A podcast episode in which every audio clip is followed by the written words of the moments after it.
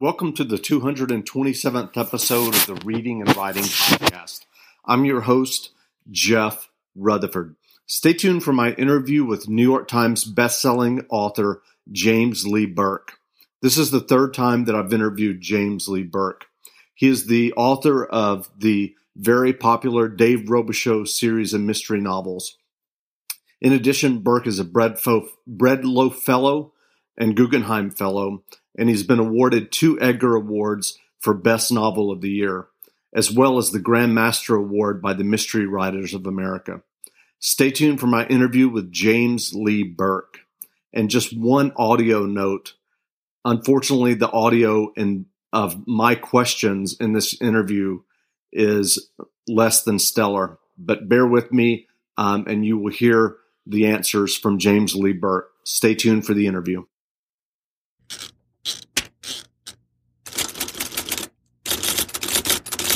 Welcome back to the Reading and Writing Podcast. My guest today is New York Times bestselling novelist James Lee Burke. Burke's latest novel, Robichaux, is the latest novel in the Dave Robichaux series featuring the former New Orleans detective. James Lee Burke, welcome back to the podcast. Well, thanks for having me on your show again. Sure. Well, can you read the first couple of pages of your new novel, Robichaux? Well, I have a copy right here in front of me, and I'll start out right now. Like an early 19th century poet, when I have melancholy moments and feel the world is too much for us, and that late and soon we lay waste to our powers in getting and spending, I'm forced to pause and reflect upon my experiences with the dead and the hold they exert on our lives. This may seem a macabre perspective on one's life, but at a certain point it seems to be the only one we have. Mortality is not kind, and do not let anyone tell you it is.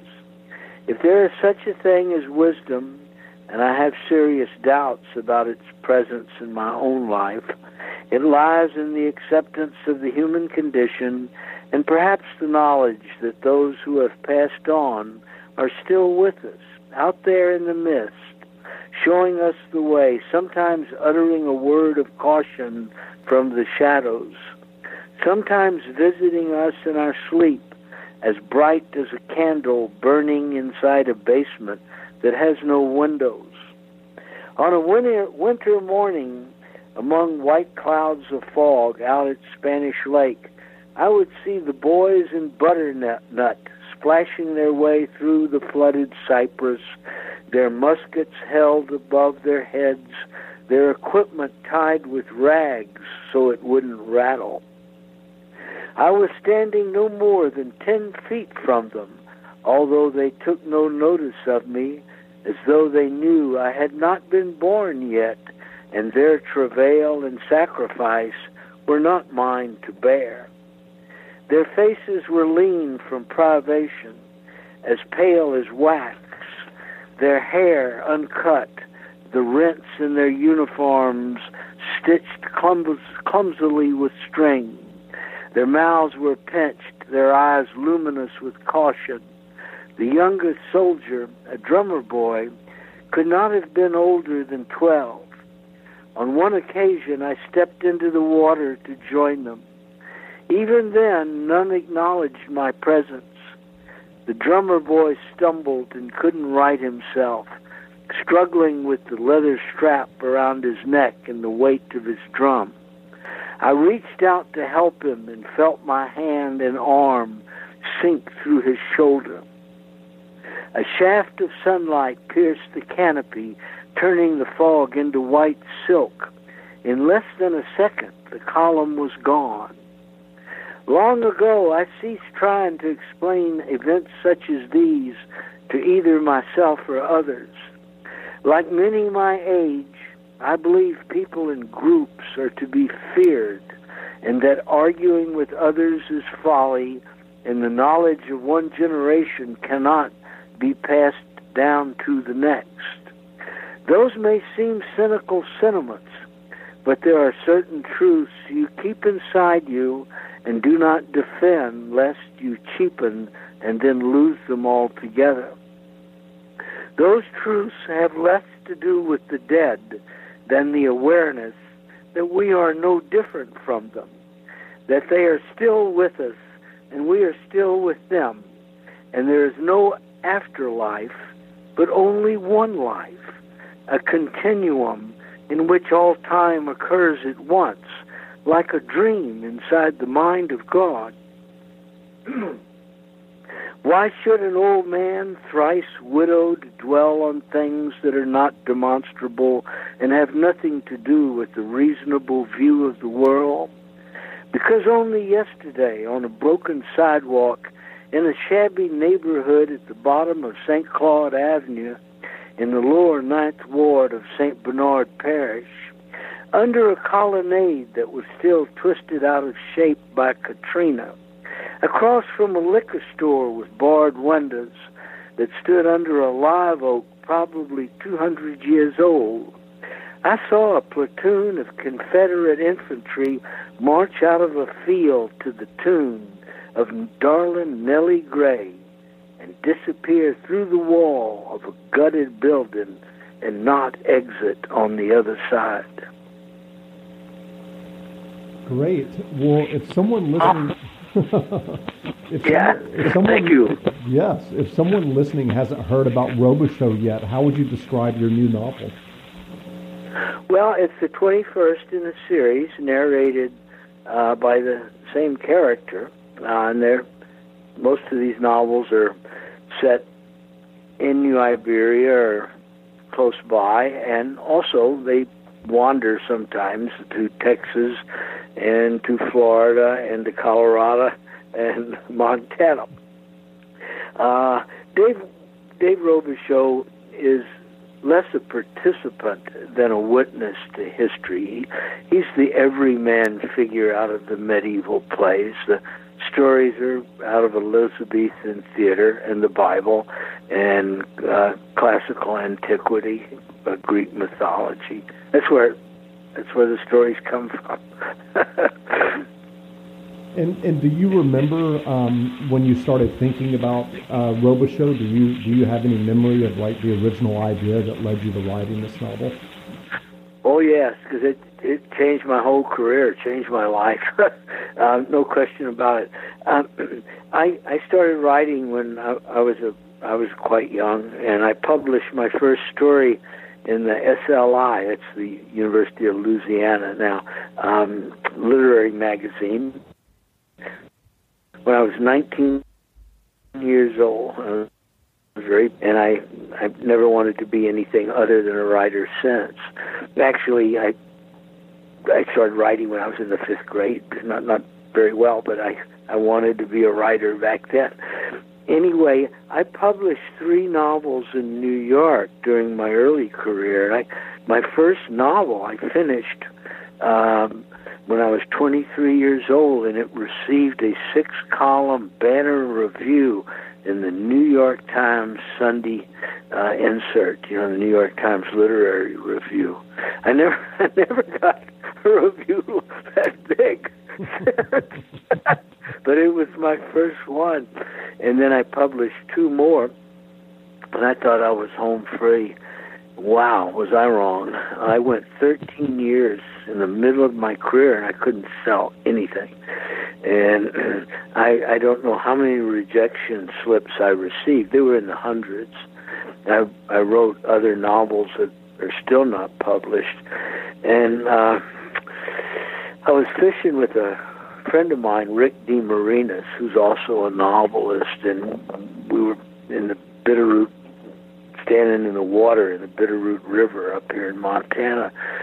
And he said, Jim, you've written every other kind of book. Why don't you try a crime novel? He said, if you write two chapters, you can probably get an advance. And I'd never thought about what.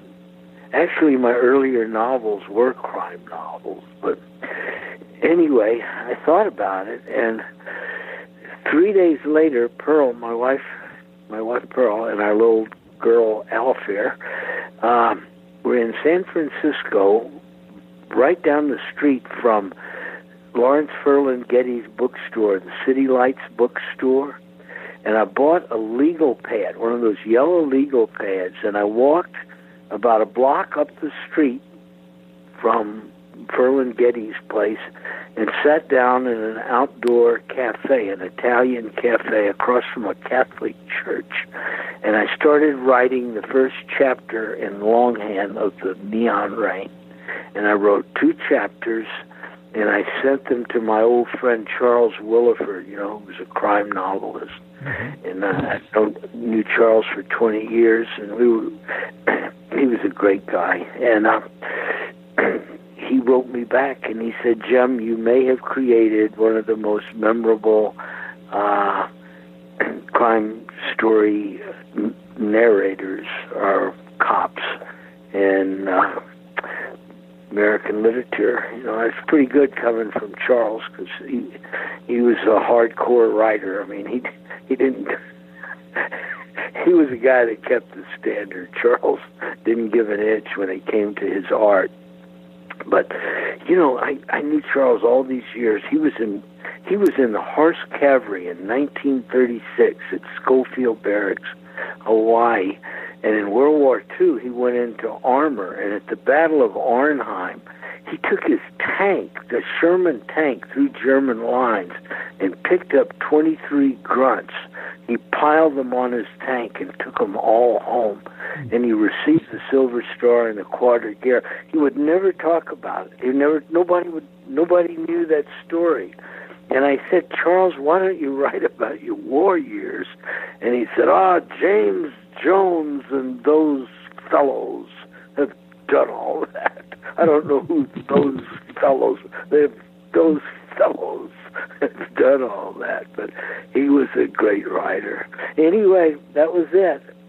But uh, that's the creation of Dave Robichaux, and the character himself comes from those failed novels that I never published. I wrote a novel about a young Cajun Golden Gloves fighter uh, named Dave, Dave, named named Dave Robichaux, who falls in love with a young woman who lives out by Spanish Lake, Bootsy Mouton, and uh, it was a young it was a young lover's story, and but that character and Bootsy Mouton and New Iberia became uh, my obsession for quite a while, and I, you know, I told you I've been out of print 13 years. My novel, The Lost Get Back Boogie, had been rejected 111 times over nine years of submission. I sent it to LSU Press, and my wife had been telling me to do that for I don't know how long. They published it, and it was nominated for a Pulitzer Prize.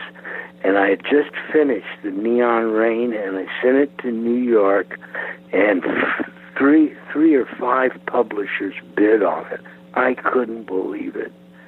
And the third book in the series went up for auction, and uh, it allowed us to uh, quit our jobs, and we were living in the Midwest and buy a house up on a creek, you know, way on up a canyon in old Montana this is a perfect place. It's like day one there. It's like first day of creation up there, and it's a great. We had wood stoves, and uh, uh, we had our own well, and we're on a creek that the water was absolutely pure. It was like Perrier. It's never felt the influences of the industrial age. We had a, a, a subterranean lake under the house. But anyway, uh, and then we were off and running, and and I wrote other books, you know, the Holland books, and I I wrote one book about the Civil War called The White Doves at Morning. That it's one of my best books. Actually, it takes place at Shiloh and around New Iberia and deals with the the invasion of Southwest Louisiana by Nathaniel Banks in 1862, and the White League, and you know the things that occurred in the immediate aftermath of the war. you know, the White League was worse than the Klan. You know, it was a very violent time. But anyway, right. Uh, well, this this latest, very, this, this latest Robichaux, this latest Robichaux novel, do you do you remember kind of what led you or what idea you had when you sat down to originally work on that? Uh, yeah. Again, I, I a first-person narrator uh, is a challenge to the author for the following reason: the worst pronouns in the English language are I, me, my, mine, and myself, because they all deal with the ego. And the character has to be a sympathetic one. Washington Irving once said, uh, one of the greatest forms of intimacy and the purest form is a relationship between an author and his audience. There's a reciprocity of trust there.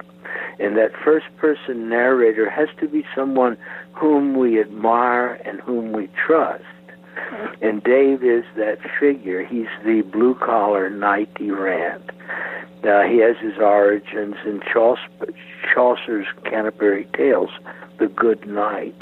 He's also the knight errant in the um, Morte d'Arthur by Thomas Malory, the medieval, you know, the, the Arthurian knight in the search for the Grail. It's also a reflection, uh, emanation, I guess, of Cervantes, um, Sancho Panza, and you know the story of Sancho Panza and Don Quixote. Dave is the idealist. Don Don Quixote in rusty armor, charging at windmills, and his sidekick is Clete Purcel or Sancho Panza, the trickster, who gets uh, even for the rest of us. Every high school has got one guy like Clete Purcel. If you think back upon it, you remember that guy? All you had to do was dare him to do something, and he was on it. it didn't matter how bizarre or crazy it was. the kind of guy who would make a good kamikaze pilot in the Japanese Air Force.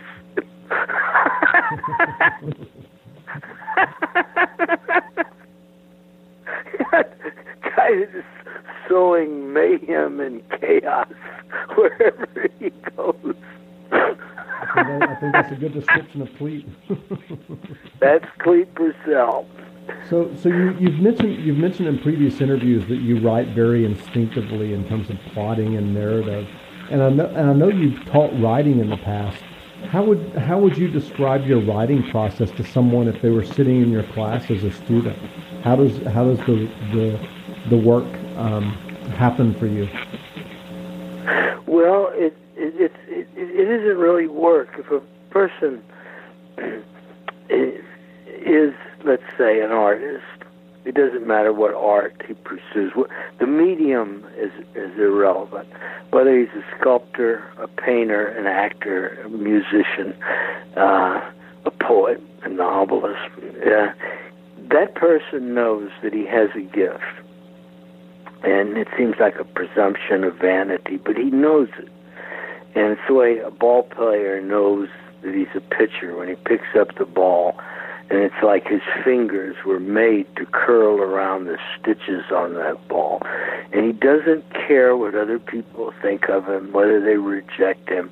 He, he reaches a point in his life when he doesn't hear either the boos or the applause. That he knows that he was given a votive gift and it was extended to him by a hand outside of himself. Every artist knows that. And the day that he takes the gift for granted and the day he becomes vain about it and egocentric is the day he loses it. I have never seen the exception. The worst of the worst know that. They never tamper with it. But it's there for a reason. And so you don't. Uh, you're never not writing. A write a real writer is always writing. I used to tell students that uh, the, the way to learn to write dialogue is to listen.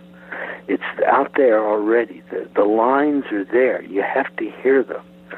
And you can sit in a cafe and overhear people talking. Say, my heavens, This is out of Shakespeare. But a good writer is a good listener. You see, and and it, the other advice I used to give students is never read bad writing. Only read the good guys, the people who did it well, whether it's William Shakespeare, John Steinbeck, or James T. Farrell, or Stephen Crane, or you know, we we have so many great American writers. We have the most literary tradition in the world. We're always praising the Brits and the Greeks and the and the French, and yeah, they deserve praise. But I don't think, within the short period of our country's history, I mean, we've only been around a little over a couple hundred years. Look at the writers America has produced they often find recognition overseas before they find it in their own home. But you know, Faulkner was completely out of print uh, one year before he won, one or two years before the Nobel Prize was given him. He was on the cover of Time magazine in 1938, 1948. He was out of print. I think the New York Times once referred to him as the poet of the southern dung heap.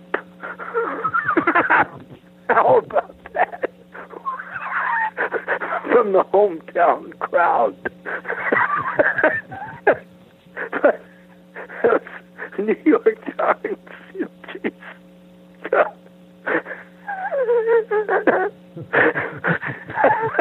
My friend, I tell you, Charles, uh, you know, my friend Charles in Miami, you know, he waited years to get a, time, a, a review in the New York Times, and uh, I remember that when the review ran, the first line was uh, Charles Willeford's protagonist, a private eye. Uh, Charles Willeford's protagonist, no, he's a homicide cop. Uh, has no business is a clod who has no business using psychology on anyone. Charles said, I waited 20 that Times review, and the guy calls my main character a clod. use psychology on anyone. so, so what are what are you working on now? Are, are you writing a new novel? Uh, I'm writing a sequel to uh, uh, to the novel that's coming out January uh, second. I am writing a sequel to it, and its title is Ball and Chain, from the song, you know, Ball and Chain. Big Mama Thornton. Sure. Um, my last three novels uh, were were a trilogy. They comprise a chil- trilogy, and I, uh, um, I I think it's the best work I've ever done. The, the three novels titled um, "Wayfaring Stranger," "House of the Rising Sun," and the jealous kind. That I I have oh, hopes to oh, I'm trying to maybe organize something in the way of a cable series, but it, it's an epic story about the American West. But I think maybe Dave Robichaux, and this is what other people say, this this novel Robichaux is the best in the series. I believe it is. Yeah. That's great. So, so what other what other advice would you have for aspiring writers who may be listening to this? You never quit. You never quit. I learned a lesson when I was just a young guy. Uh, I worked offshore oil exploration a little bit, ten days on, you know, five days off, and I didn't have a residence. When I get back on land, I just find a you know friends to stay with for five days, but I'd write all those five days, and I rented a mailbox at the post office in Lafayette, and I would put my stories and poems into envelopes before I went back on the quarter boat. I'd mail them off the envelopes, and the rejections would be waiting for me when I got off the hitch when I came back on land. But I learned a system. Never let a manuscript stay home longer than 36 hours, one and a half days, and it's back in the mail. You never give it up. If you leave your manuscript in a drawer, you assure that you will be a failure. You just leave it out there and you go on to the next piece of work. You just wear them down and you never listen to the naysayers. More people will try to discourage you than will try to encourage you. And there are those who can really be mean. And they sense sometimes as a gift in someone else that they will never have themselves. And you don't listen to them. Did you ever see the film Amadeus, the story of uh, uh, oh, uh, Mo- Mozart? Did you see that? Did, Yes. There was big, yeah. Um, it, it, it's the story of a, a genius who was, you know, uh, envied Solinari, you know, who he was so jolly, he despised uh, Amadeus, and because he did not have the gift that Amadeus has. But that's what I mean when I say that you make a private contract with your higher power.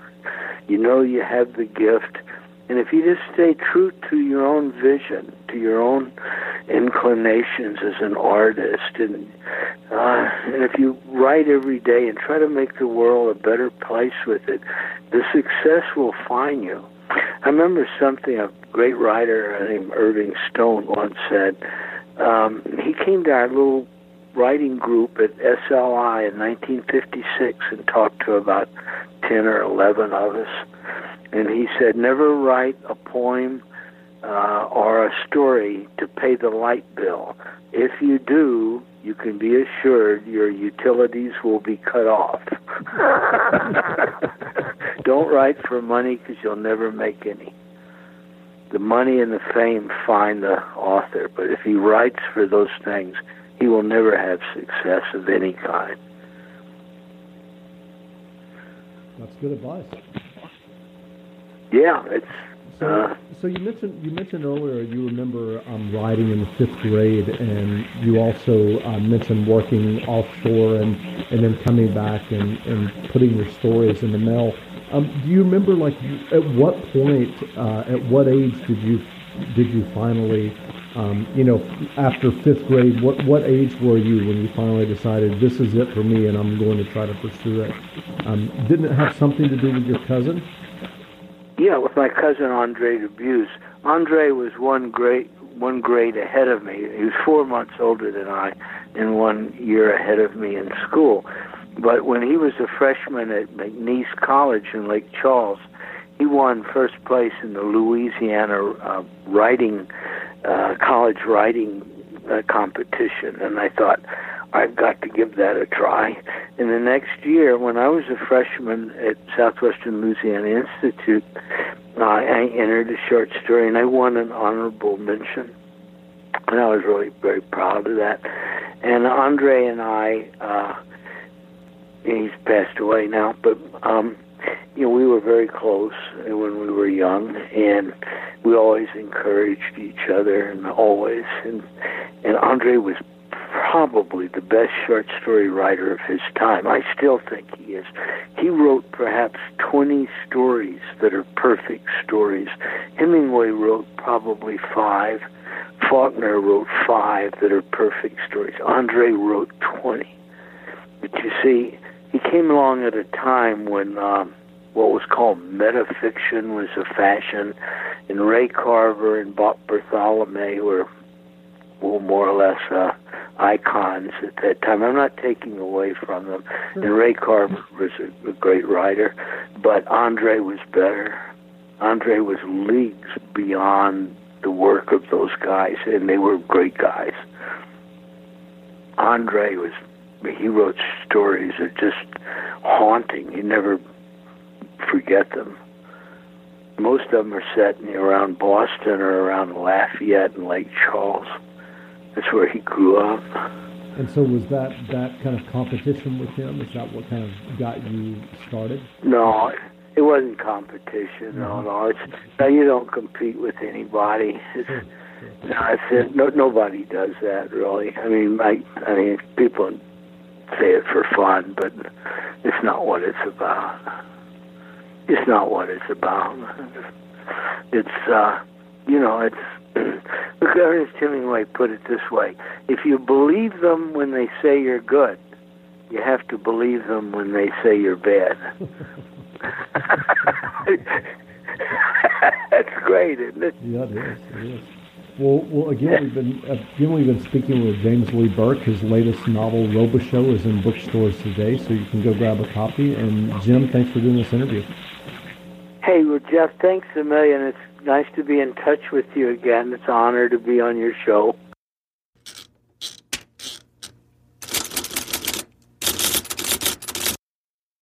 Without the ones like you, who work tirelessly to keep things running, everything would suddenly stop. Hospitals, factories, schools, and power plants, they all depend on you. No matter the weather, emergency, or time of day, you're the ones who get it done. At Grainger, we're here for you with professional grade industrial supplies. Count on real time product availability and fast delivery. Call clickgrainger.com or just stop by. Grainger for the ones who get it done. Prescription products require completion of an online medication consultation with an independent healthcare provider through the LifeMD platform and are only available if prescribed. Subscription required. Individual results may vary. Additional restrictions apply at lifemd.com. Read all warnings before using GLP 1s. Side effects may include a risk of thyroid C cell tumors. Do not use GLP 1s if you or your family have a history of thyroid cancer. If you've struggled for years to lose weight and have given up hope, did you know you can now access GLP 1 prescription medications through LifeMD? LifeMD is now offering eligible patients online access to GLP 1s, the breakthrough prescription medication that can help you lose body fat and weight. Listen to what people are saying. You just take your shot. It doesn't feel like you're on a diet. What I wasn't expecting it to do was to shut off the food noise. This was life altering. And if I can do it, I feel like anybody can do it. And here's the best part your insurance may cover 100% of the cost of your medication. So go to trylifemd.com to have your eligibility checked right now. Get started today at trylifemd.com. That's T R Y L I F E M D.com.